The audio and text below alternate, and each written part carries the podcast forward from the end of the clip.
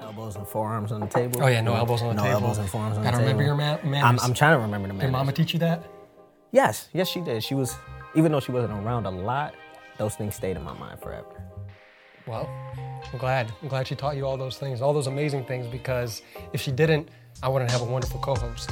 Well, look at you. Please don't be effusive about me because then it's gonna make me be effusive about you, and we don't need to have that going on. back Define forth right effusive. um, being overly praising the other. Okay. You know what I'm saying? Mark, you suck. and this is a podcast for losers. Just kidding. It's a podcast for outcasts. That's right. A podcast for outcasts. Elbows off the table. You see? I'm sorry. Go ahead. Go ahead. You you you educate the audience. Go ahead. Go ahead. Let me sip my let me sip my tea. It's finally here after a bevy of production delays, problems, a global pandemic. We're in Mama's basement now. Mama's basement is a journey to discover our identity without all the social fabrications. And we hope that as we set out to find ourselves that maybe you can find yourself too. And maybe laugh a little bit too. I don't know about that. I'm sure they will. This is serious. At least at his face. Maybe. This is Mama's Basement. So thanks everyone for coming. Uh, see, see, we're gonna have to do this a few times, and then okay. eventually I it'll be natural. It'll, it'll be natural. man, we First stutter episode. sometimes. We do. I didn't, couldn't even do it. My lips was dry. Okay, you just had to show me up. Your lips is nice and moist, huh? That's What excites me about this is, Mark, I've known you for, God, a decade now, since high school. That's right. And you've seen all sides of me. You've seen the crazy, stupid side, the the fool that acts out in class, well. Let's not call it stupid. Let's just say goofy. the goofy side. Yes, that's right. That's right. Um, and you've seen my journeys, my struggle to find love, my marriage. Just got married last month. Absolutely. Literally the day before the pandemic hit lockdown mode. Um, so I think there's a lot I have to learn from you, and hopefully, maybe in return, I could, you know, return the favor. like we talked about before, there's certain things, certain weaknesses that we each have, but because we know each other so well, we're able to learn from one another. It means the world to me that you asked me to do this with you, and I'm so happy that I'm here, man. Hey man, honestly, I was in a slump before this. I was looking for ways to to be creative again and to get my voice out, but you know, I think a lot of creative people try to be creative in like a vacuum. They sit there at home in front of their laptop, try to jot down all these ideas, try to come up with the next big great thing, but I mean, stories started around campfires. You know, they're always uh, a group experience. So lay it on me. What's wrong with me, man? Who am I? well, well, let's let's start with what's going on in the world right now. Let's let's talk about how your family has been dealing with this pandemic, and let's talk about what's been going on in this household, how it affected your wedding, boy. and so on and so forth. So let's dive into that a little bit. Yeah, so I've been with my my wife now. Holy, I That's right. Yeah, you better get used to was saying. gonna say my girl. It's like no, that's that's a little. Uh, Well, she's still your girl. Juvenile. But, Wow, well, you know what I mean? Go ahead, go ahead, do your thing. Your wife. yeah, I've been with my wife for almost eight years, a little more than eight years. Damn. And um, March 14th has always been a special day for us. March 14th is it's Pi Day, so it represents infinity. It's also the day I asked her out. Uh, from my friend's basement over text. I was like, yo, will you be my girlfriend, please? And she's like, sure, why not? Um, So we kind of decided that that's our day. That's going to be our day. And we literally weathered so many storms to finally get to March 14, 2020. And then there's a pandemic. Right. And I almost canceled it. I remember it was like three days before.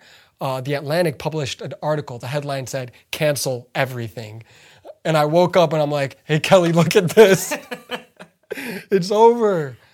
But, um, you know, I did a lot of prayer and we went through with it. And it was the night, best night of our lives. And then next day, March 15th, CDC guideline reduced gathering limit to 50 Jeez. we were one day away from shutting the whole thing down and my sister man she Oh my yo. She gave the speech. Sister, her speech was phenomenal. what was the first thing she said Oh God, you think I'm that nice? the first thing she said was haha haha congratulations everyone you're risking your lives to be here and i was like oh my god but i think it needed to be put out there You know what I kinda- remember What? when she spoke about your nefarious activities. let's not get into that the audience doesn't know me that well That's yet. right. That's right. We'll leave that aside. But that was hilarious. She was coming at your neck. She, She was putting it all out on the table. Word of advice do not let your little sister give your wedding speech. They have a treasure trove of dirt that will just come out. And once it's out, you can't put it back. For real. But man, we're here now, Mama's basement. You know, and we said we were going to do it after the wedding, and here we are. That's somewhat right. after the wedding. And we're trying to figure out our identity. And honestly, when I was in the Middle East last fall, I was talking to my cousins and I asked them the, the identity question. I was like, how do you feel about your identity? Like, who do you think you are? And And they were like, they almost looked at me puzzled. They're like, what is my identity? I guess my identity is what you think of me.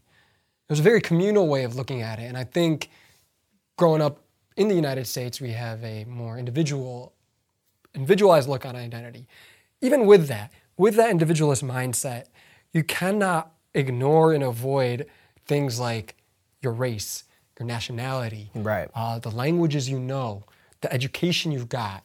All of these things seem to uh, become internalized within us. We start to see ourselves, we define ourselves by these external factors, by you know my faith, Islam, my race, Syrian, my education, in screenwriting. I start to look at myself through these lenses rather than look at who I am. What what do I love? Right. You know, what kind of a mark do I want to leave in this world? And I think I think that's an active process. I don't think you passively know yourself until you start to ask yourself these questions. Right. I I agree with that sentiment, and I kind of agree with the the last part that you hit on. That it's an active journey that you're going to go through throughout your life because throughout life there's certain phases. You know what I mm-hmm. mean? So there's certain phases as you go through those phases and you reach the next phase, you get enlightened about certain aspects of the previous phase you just went mm-hmm. through. You know what I mean? So at that moment, that's kind of the moment of self-reflection, self-evaluation. You know what I mean? Right. And like identity, it's not like a constant thing, it's always shifting. So that's another thing that needs to be understood is like Absolutely. your identity is not static. Number one, it's an active process to figure out who you are. But number two, that in and of itself, who you are today may not be the same thing tomorrow. So Precisely. I think to understand yourself, you need to constantly revisit these questions. And where do we start? That's a wonderful question. So it I guess it could depend on where the person is now. If they feel like they are lost, then they have to ask themselves, well, at what point do you believe that you got off that path? At what point do you believe you lost yourself within that journey?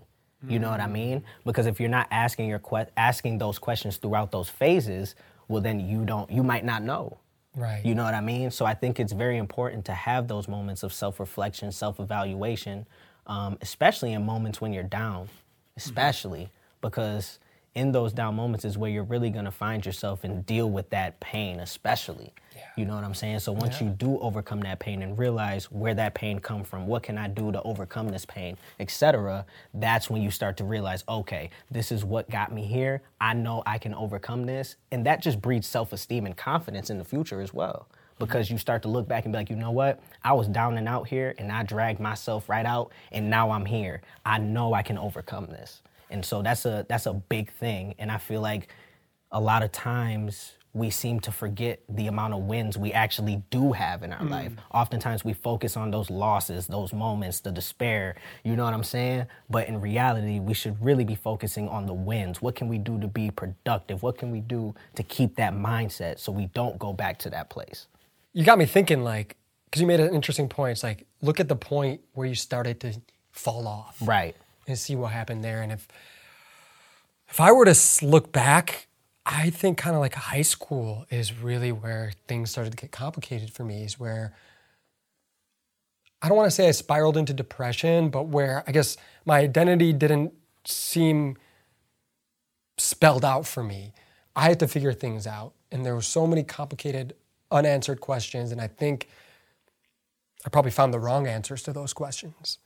But, excuse me, if we are going to uh, figure out, well, what made us who we are today, I think it starts even earlier than that. Oh. Like, yeah, may- and maybe I started falling off in high school, but Right. the factors leading up to that collapse happened, I think, way earlier on.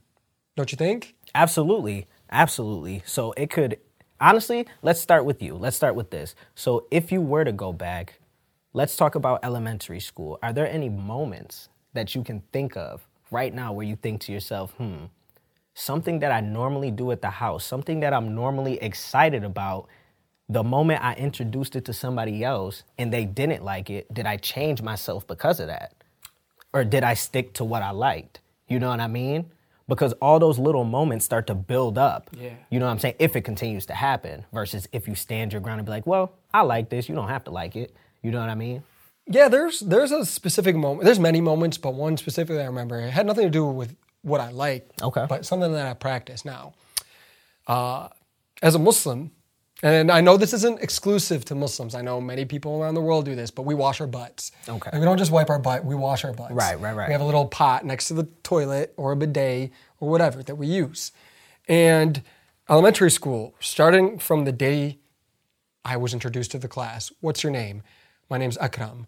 All right, Akram, my, I knew something was different about me. Right. My teacher couldn't even pronounce my name.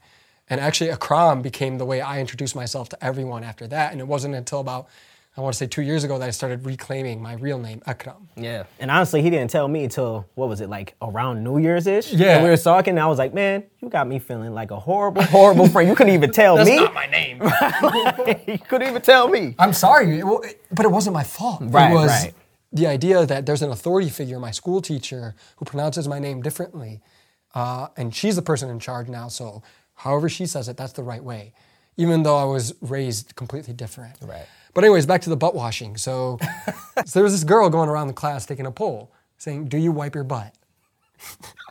what possessed her to do this, I don't know. Oh my God. But when it comes to me, she's asked me this question Do you wipe your butt? My mind all of a sudden is working real hard. It's like, you don't wipe your butt, you wash your butt. And that's weird and that's different, you know? So just tell her no because, you know, then you're safe, right? Right. Wiping, washing, that's, that's weird, that's different, that's foreign. So I told her no, nah, confidently.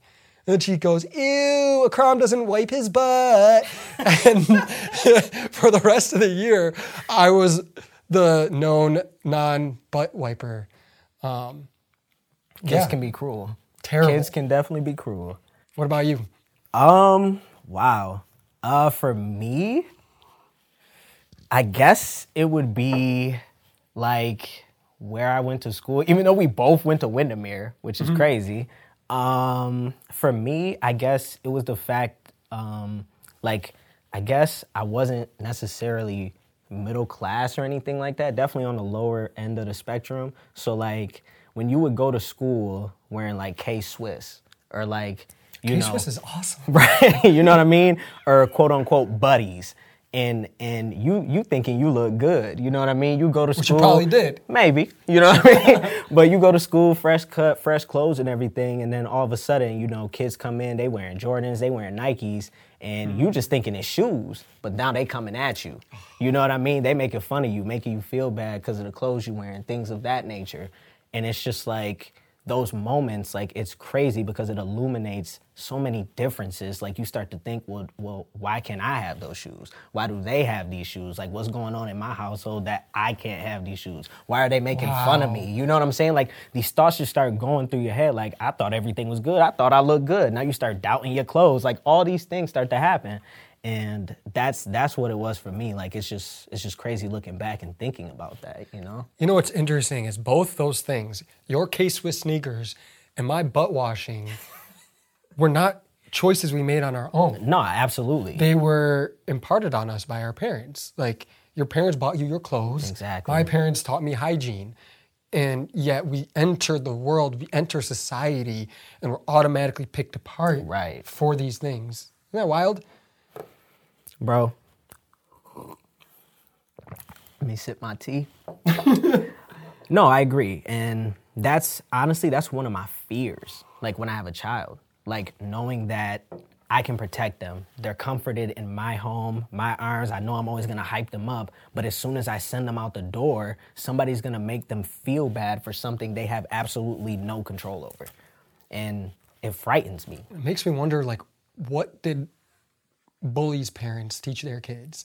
Like, if our kids taught us to wash our butts and wear K Swiss, like, what about the kids picking on us? What were they learning at home? Right, right. And honestly, that's that's a wonderful that's a wonderful like segue into how we can always look at the other perspective of things. Now, in that moment when you're a kid, you just feel bad because you get made fun of. Mm-hmm. But like when you look back on it, who knows what his house life was? He probably got made fun of by his parents. You know what I mean? Like things like that happen where the parents might come at that child, that child all of a sudden expresses his anger by coming at somebody else because that's all they know. You know what I mean? So essentially, our first influence is our parents. Without question. We, I mean, when we come out the womb, we try to emulate them. You know what I mean? Like we do so many things. Even as a child, like we see our parents with babies. What do we do? We get a baby doll. We try to do what they do. You know what I mean? We try to mm. emulate all their actions because I mean, we really don't know much more. You know, we basically trusting them to show us the way. So I guess it would make sense if we are going to go on this journey to figure out who we are. We need to really understand our parents. We need to understand our parents and our relationship with them, and that can open up a whole thesis of topics. But I, you mentioned the womb, and I think that's maybe a better place to start is our mothers. I mean, I'd like to start with our mother at least because I'm named after my grandfather, my mother's father. Okay. So even before my birth, I was already being shaped and influenced by my mother. I mean, we we are influenced by what they eat when we are in the womb. We're influenced by their spikes in blood pressure if they smoke or if they don't smoke. Our mother, the seed of our lives, is basically the roots from which we grow.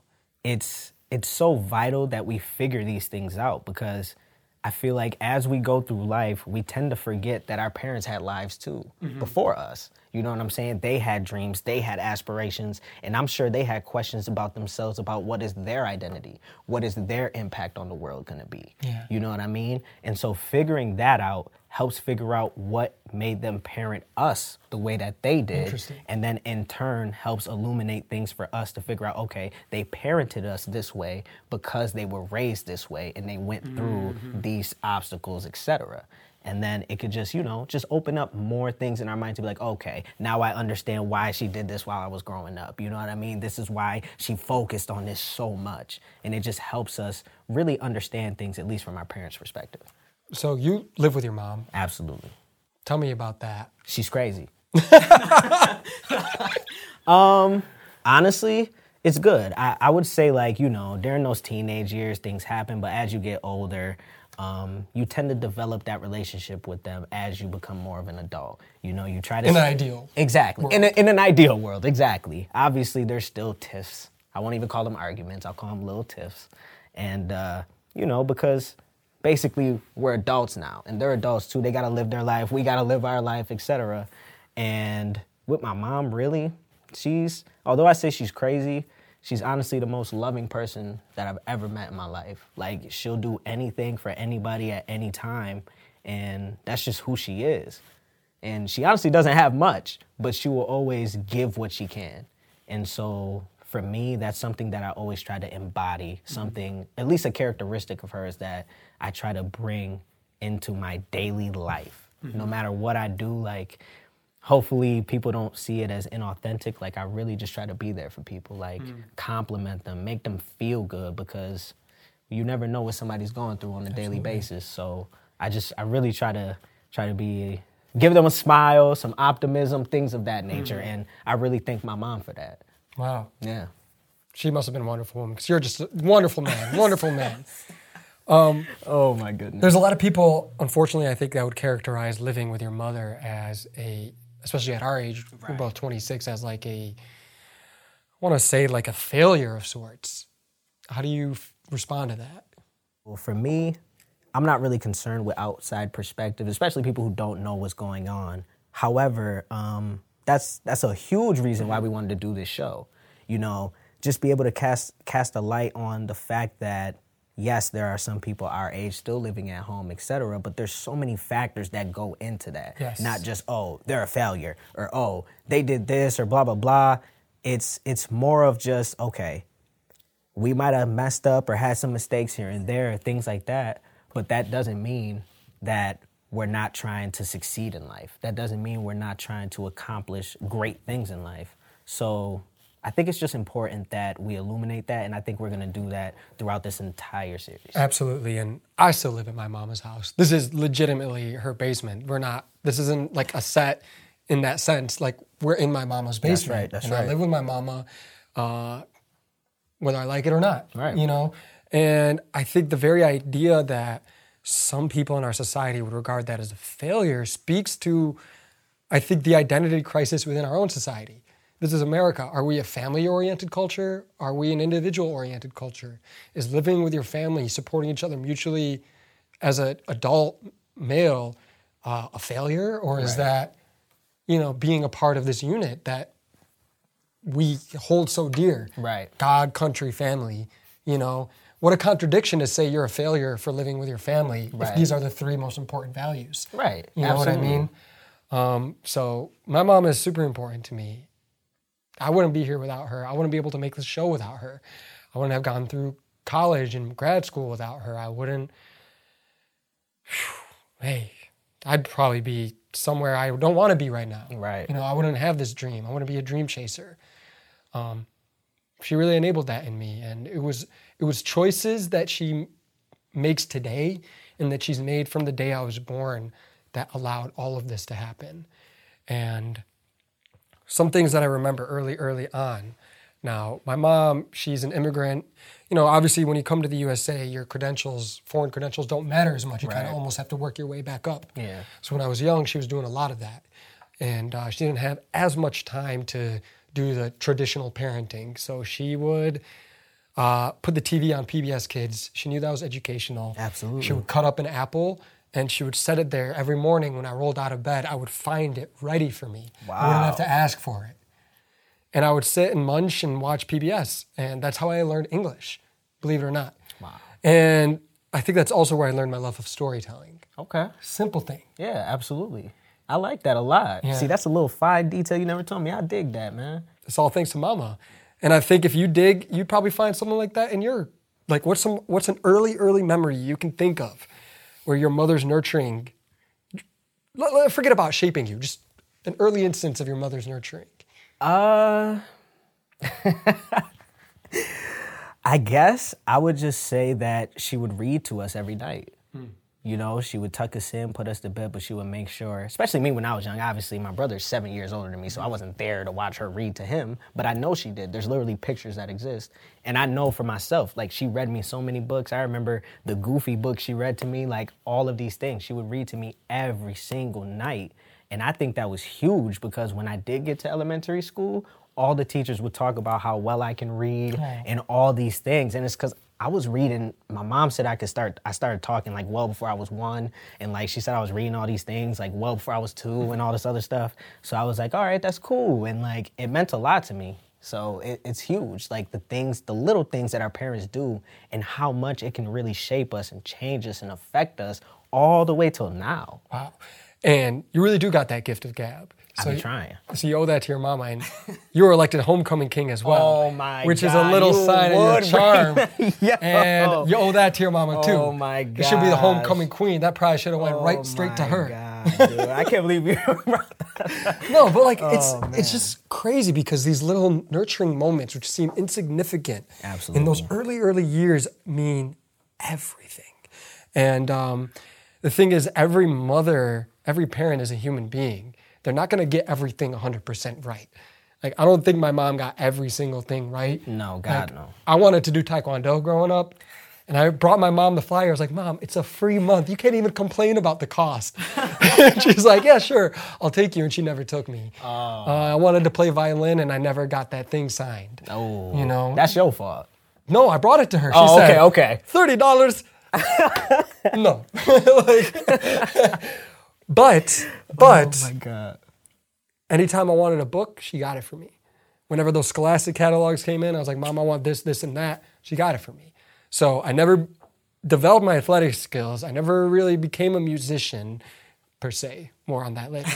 um, but my storytelling, at least my, my, my passion for storytelling, was uh, nourished.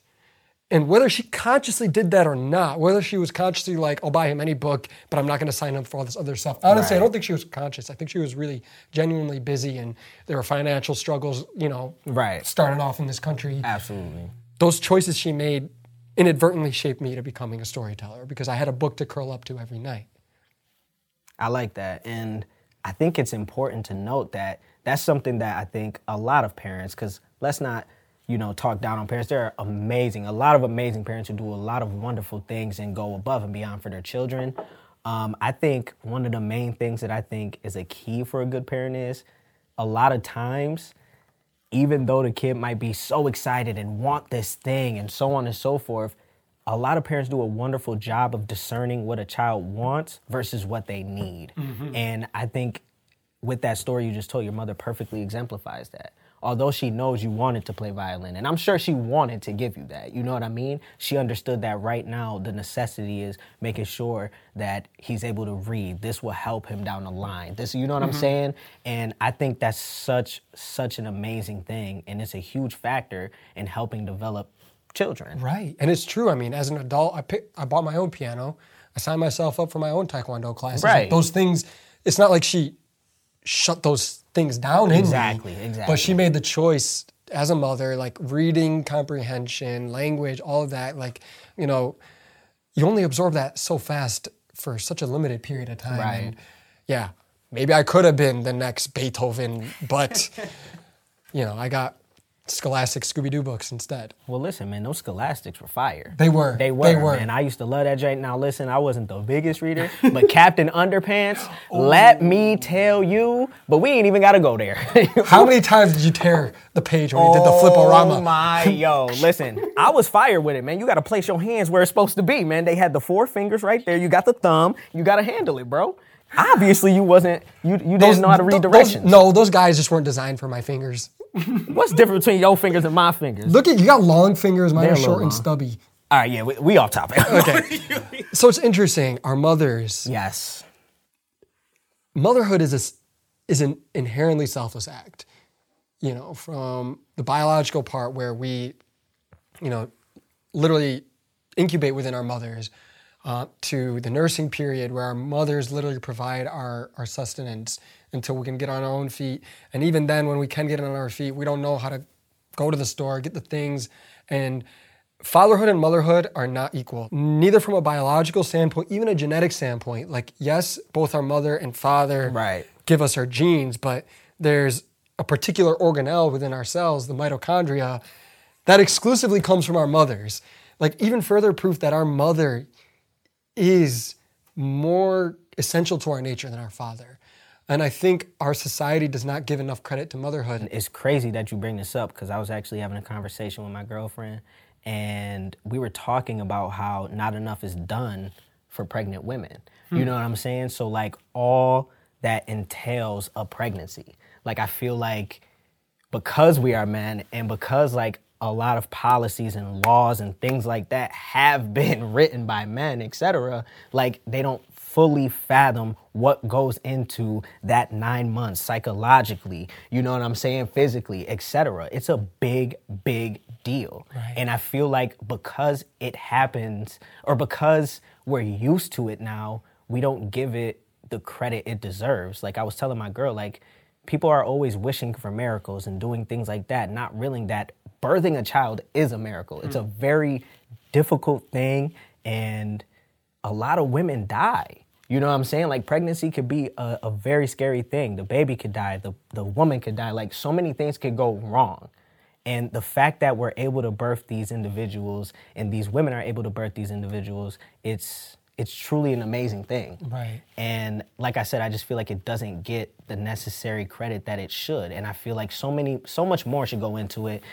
We don't even got to talk about maternity leave and things like Yeah. that. Like it should be so much longer. Not to mention, like, I, again, I've never been pregnant because I'm, I'm not a woman. I don't know if this is already readily available for women, but like I feel like there should be like counselors involved for you know what I'm saying because women go through a lot psychologically, mm-hmm. and I think it's important to make sure that you know because they are birthing a child, we should do as much as we can to alleviate stress, Absolutely. to be there for them psychologically and anything like that. And I feel like oftentimes we just let it go by the wayside because, like I said. Women have been birthing children since the dawn of time. Right. You know what I mean? So we just see it as, oh, up. this just it just happened. It just and we take it for granted. Exactly. maybe it wasn't always this way. I think there are things and lessons we've forgotten throughout history. I mean, we have a saying in Islam that heaven lies under the feet of your mother. And just childbearing alone is enough for for that to validate that fact that if you want to get to heaven, you need to serve your mom. Point blank. Period. You know, you can't. There's no other way about it. And um, I think we're a very paternal, patriarchal society. Without question. Even in film, like the complicated relationships tend to be the motherly relationship, like Lady Bird, like Oh, um, man. yeah, it's like complications with the mom and um, Juno. Juno, one of my favorite movies. Juno's biological mother, her only presence in the film is that she sends her daughter a cactus plant every birthday. But it's the father who's taking her to have her child, Right. to go through all these experiences. So I really think we ignore moms. We don't give them enough credit. Um, but talking about our moms, she did everything for me growing up. She put me in front of the TV for my first lessons. When I couldn't go to sleep at night, she used to put on Toy Story every single night. Could you imagine putting on Toy Story for your child every single night for over a year? I would break that VHS in half. Boy, now you know darn well, or damn well, that we wouldn't have done it for three months, let alone a year. Nope. Oh she my never gosh, dude. complained about it. She never made me feel bad about it. She said, You want to watch this movie to fall asleep? I'll put it on again. Put it on again. And that was back when you had to rewind the tape, wait there for 10 minutes, and then hit play. She That's did that right, every night that's for me. Um, despite all of that, everything, her nourishing me, her teaching me, I rebelled against her as a teenager. Oh man, I gave her probably the biggest heartache of her life. right. Why do you think we do that to our moms? Um, I think we we had a, a a small conversation about this, but I just think that at that moment or during that phase, it becomes less of okay, I'm trying to learn as much from our trying to learn as much from our parents versus okay, I think I can figure this out on my own. And so instead of still having that appreciation and respect for our parents, it turns into kind of like this angst that we have towards them like you're trying to control my life. Mm-hmm. Let like let me make my own mistakes. I understand you went through it, but I need to go through it. We're different people. Mm. All these lines that we say as teenagers, etc. Like all of a sudden it goes from that respect to okay, you know what? I'm my own person and I can do this on my own. You know what I mean? But how quick do we forget that literally, if you're 13 and you start rebelling, literally five years, like, no, no let's. We don't even got to go that long. Two years prior, your mom was still probably making food for you, doing your laundry. You're mm-hmm. still living in her house. Right. Like all these things. You're just not thinking about it though. Because again, like, it could be so many factors. It could be school. It could be mm. your friends. It could be all these things that could be influencing you. It could be TV. It could be music. It could be movies. Who knows? You know what I mean? There's so many things that could come into your mind. Like, okay, well, I see this. Maybe I can do this. Why can't I do this? this puzzled me, puzzled me so much. Like, especially, I mean, everybody goes through, I think, some sort of a rebellious phase. But for me, it was, I think it was too much of an extreme. I think I rebelled a little bit too much. Like, I lied a lot to my mom. I would never tell her where I'm going. I would Okay, well, around. let me let me ask you this question: When you did lie to her, was it just out of fear of what her response would be, or was it just you don't care? more the former. I was definitely afraid, but there was also another element going into the identity.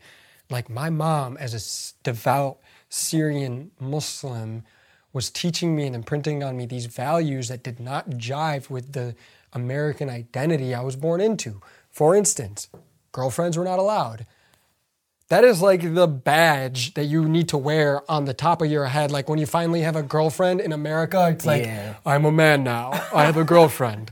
I gather change and I take her to get Arizona iced tea from the 7 Eleven. Trips to the corner store. Exactly. That equates a date. Yes. But I was, I was deprived of that. I wasn't allowed to have that, I think. Uh, um, but I think a lot of that was my own doing. I think maybe I could have had a girlfriend if I learned to be more honest with my mom. But instead of opening an honest dialogue, I chose to rebel. I chose to lie. I chose to sneak around. And, you know, maybe if I was more honest, my mom would still give her me the work. You know, she would still tell me how she feels about my Right. choices. But I think it would be less harmful. Um, and to really figure out like this, the answer to this question, why do we rebel against our parents? I needed to get an expert's opinion. I asked my wife. really okay. Yep. yep. She's, she's got her master's in social work, credit where credit's due. So I thought she she would weigh in on this and she'd have some some gems to share. So if you don't mind, I could Do play the voice recording. Please, I want to hear it. Cool. Let's do this. Is it recording? Yeah. Oh, okay. no, so, adole- why are you holding it so close to me? Better audio quality. okay. Um, so yeah, adolescence isn't really a thing. It's a societal construct, basically, because when we're living with our parents, we turn into adults, but we're still being treated like children, and that is essentially what adolescence is. It's that conflict. So basically, you you're, you look at your parents not as like these people who are trying to look out for you and take care of you and give you what's best you're looking at them as people who are not listening to you who are invalidating your your your feelings mm-hmm. and your thoughts as people who are stifling your growth and hovering over you and not allowing you freedom autonomy that's the word you said autonomy and right. that is a perfect word we want autonomy. That's when we start wanting that in adolescence and that stage of our lives. We want that biologically. We want that because of society and its its creation of this phase called adolescence we're not able to get that. And that's where we get irritated, we get uncomfortable. That's why we start being mean to our parents because we look at them as the bad guy. I think we can. No, I, I like that a lot. Adolescence. And, and I agree with that a lot. But you also have to remember there are millions of kids who don't rebel. They go with the flow. You know what I'm saying? They they stick with it. They listen to their parents. They understand and they're perfectly fine with it. You get what I'm saying? Mm. So that's the other hand that I want to, you know, dive into because that is the other side of things because we are exploring perspectives. That's true. So were you more the go with the flow kid or were you more the rebel? Uh, I, for the most part, I would listen to her. I'd come home on time. I'd try not to stay out too long, etc. Do those things. But obviously, when you're with friends and all of a sudden you're having a good time and you don't want to go home and your mom's blowing up your phone and you're just hitting, you know, mm-hmm. the silent on it, you know what I mean? Like it happens and you already know how that goes. The parents are start calling your friends and Yo. stuff. Like they'd be like, "Oh, have you seen Mark? Where is it?" Like one time I rejected my mom's call and she literally showed up in my friend's garage. like 15 minutes later. Yo. Why did you not answer your phone? and this was the bombshell because we were smoking in that garage and my secret girlfriend at the time, who is now my wife, was with me. so it was just like boom, boom, yeah. over. Oh my Game God. over. No more secrets. But you know what? That was actually the turning point in our relationship because up until that point, I was hiding who I really was from her. I was hiding the fact that you know, I'm I'm smoking, mom, and I was hiding the fact that I'm seeing this girl, and it all came out yeah. in that moment when she just pulled up to my friend's garage, and honestly, I think that was the beginning of the healing of our relationship.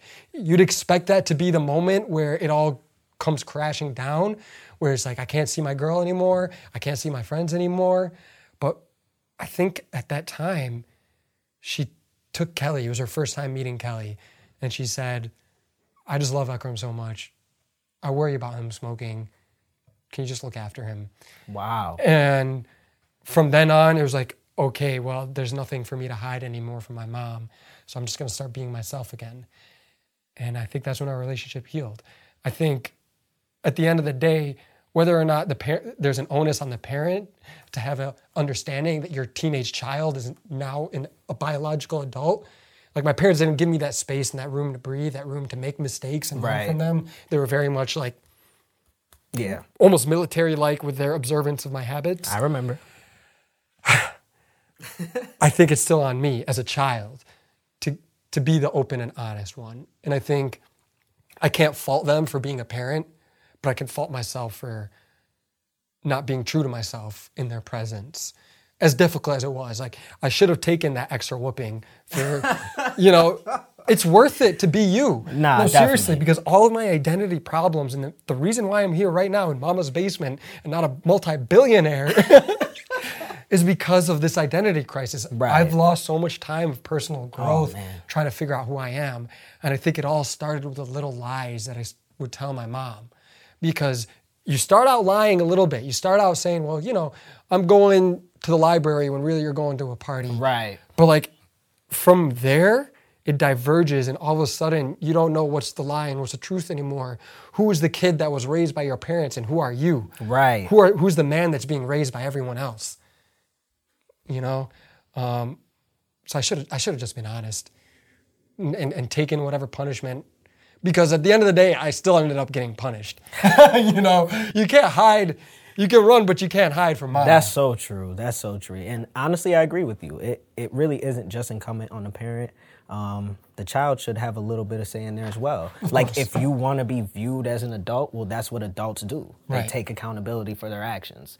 And so, honestly, it was the same thing with my mom. Um, oh God, when I first told her that I smoked, on God, she cried. Like she cried. I had to hold her in my arms and she she was crying like what did I do? Like she was she really thought it was an indictment on her parenting. She was like I did everything for you. I tr-" and I'm like, "Mom, mom, please. Please. It was a choice I made. It's not against you. I'm so sorry." so you just straight up told her. Yes. She didn't have to like Well, catch you. Okay, let me let me go back a little bit. He's not an angel.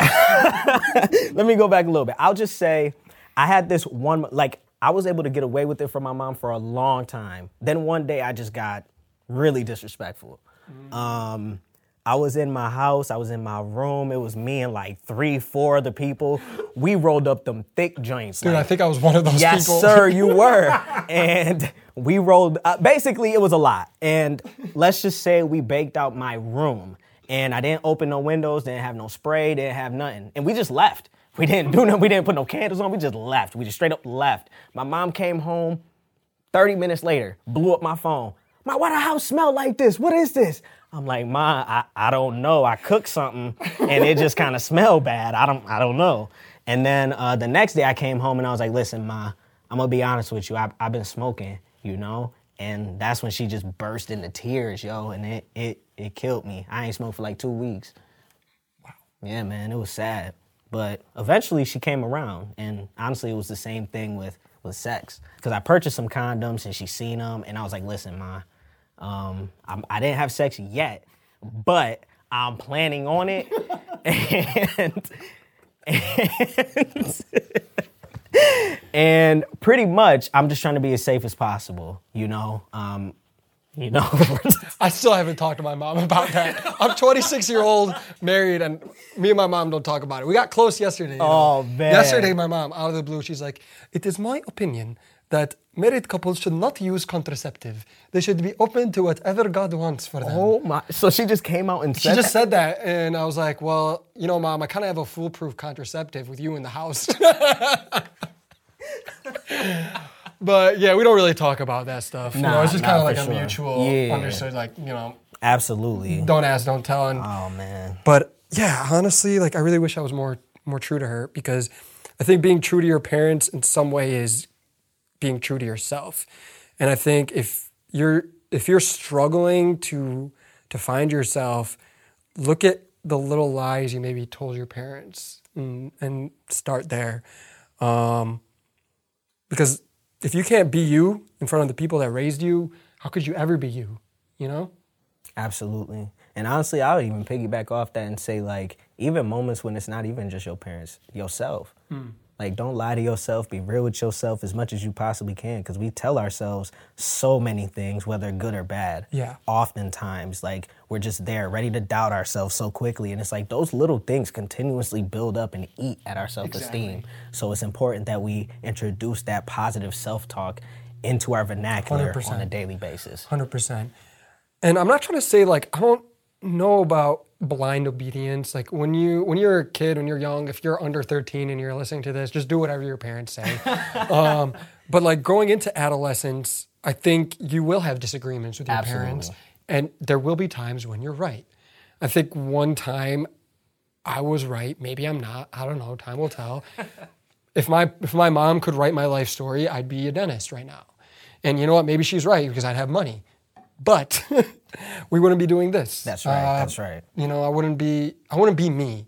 You know. So there's there is there are going to be points where you need to consciously walk away from what your parents have spelled out for you. However, I think to be fully you, you also need to recognize and appreciate what are those little seeds your your mom planted to still get you there, you know? Absolutely. Like like the stories that my mom would let me purchase and the TV she would let me watch and you know, her just being a creative person, like she's an orthodontist, but I, I would flip through her journal and see all these drawings and sketches and like knowing that in me, in my creative pursuits, was some element of my mother or is some element of my mother. Um, and you have to be brave enough to admit it. Like, you are not the cause of your success.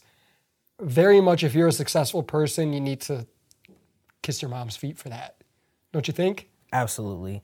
And having the mother, having the love of family and those of those who support you basically is vital. Um, I don't think there's many successful people who would sit there and say, "Yeah, I literally just did this myself. It was just me. I came up here. Everybody else who was by me, f them, don't matter, by myself." Nah, it didn't happen. Like you know what I mean? Everybody gets help from somebody. You know what I'm saying? Like it. This is basically how life works. We are in this together. And your mother never stops being your mother. Oh my God. She never stops being your mother. I mean, Not a single moment. I thought like, hey, when I'm 18, when I finally graduate college, I'm gonna be on my own. I won't need my mom as much anymore. I'm literally, I'm still dependent on her, and I'm not ashamed to admit it. She's very much supports my endeavors. She very much supports me, not just financially, emotionally, mentally. You know, she's my rock. And like, the sooner you realize that, I think the sooner you can get on your own path. The more you duck and hide from your mom's influence, boy, you're gonna be in trouble trying to pick up those pieces wherever you left them. Exactly, exactly. And man, I, I just love that we're doing this so much because, like you stated, it is so important to appreciate your mothers because they do so much for us. And it just means the world to me. Like, I'm so happy with the relationship that I have with my mother now. Um, it really means the world to me. And like when she tells me things, like she told me the other day that like she doesn't know where she'd be without me, it just it, it makes me feel like my God, like I don't know where I'd be without you. like Right. it's just it means the world, and I'm glad we have that that relationship. And 100%.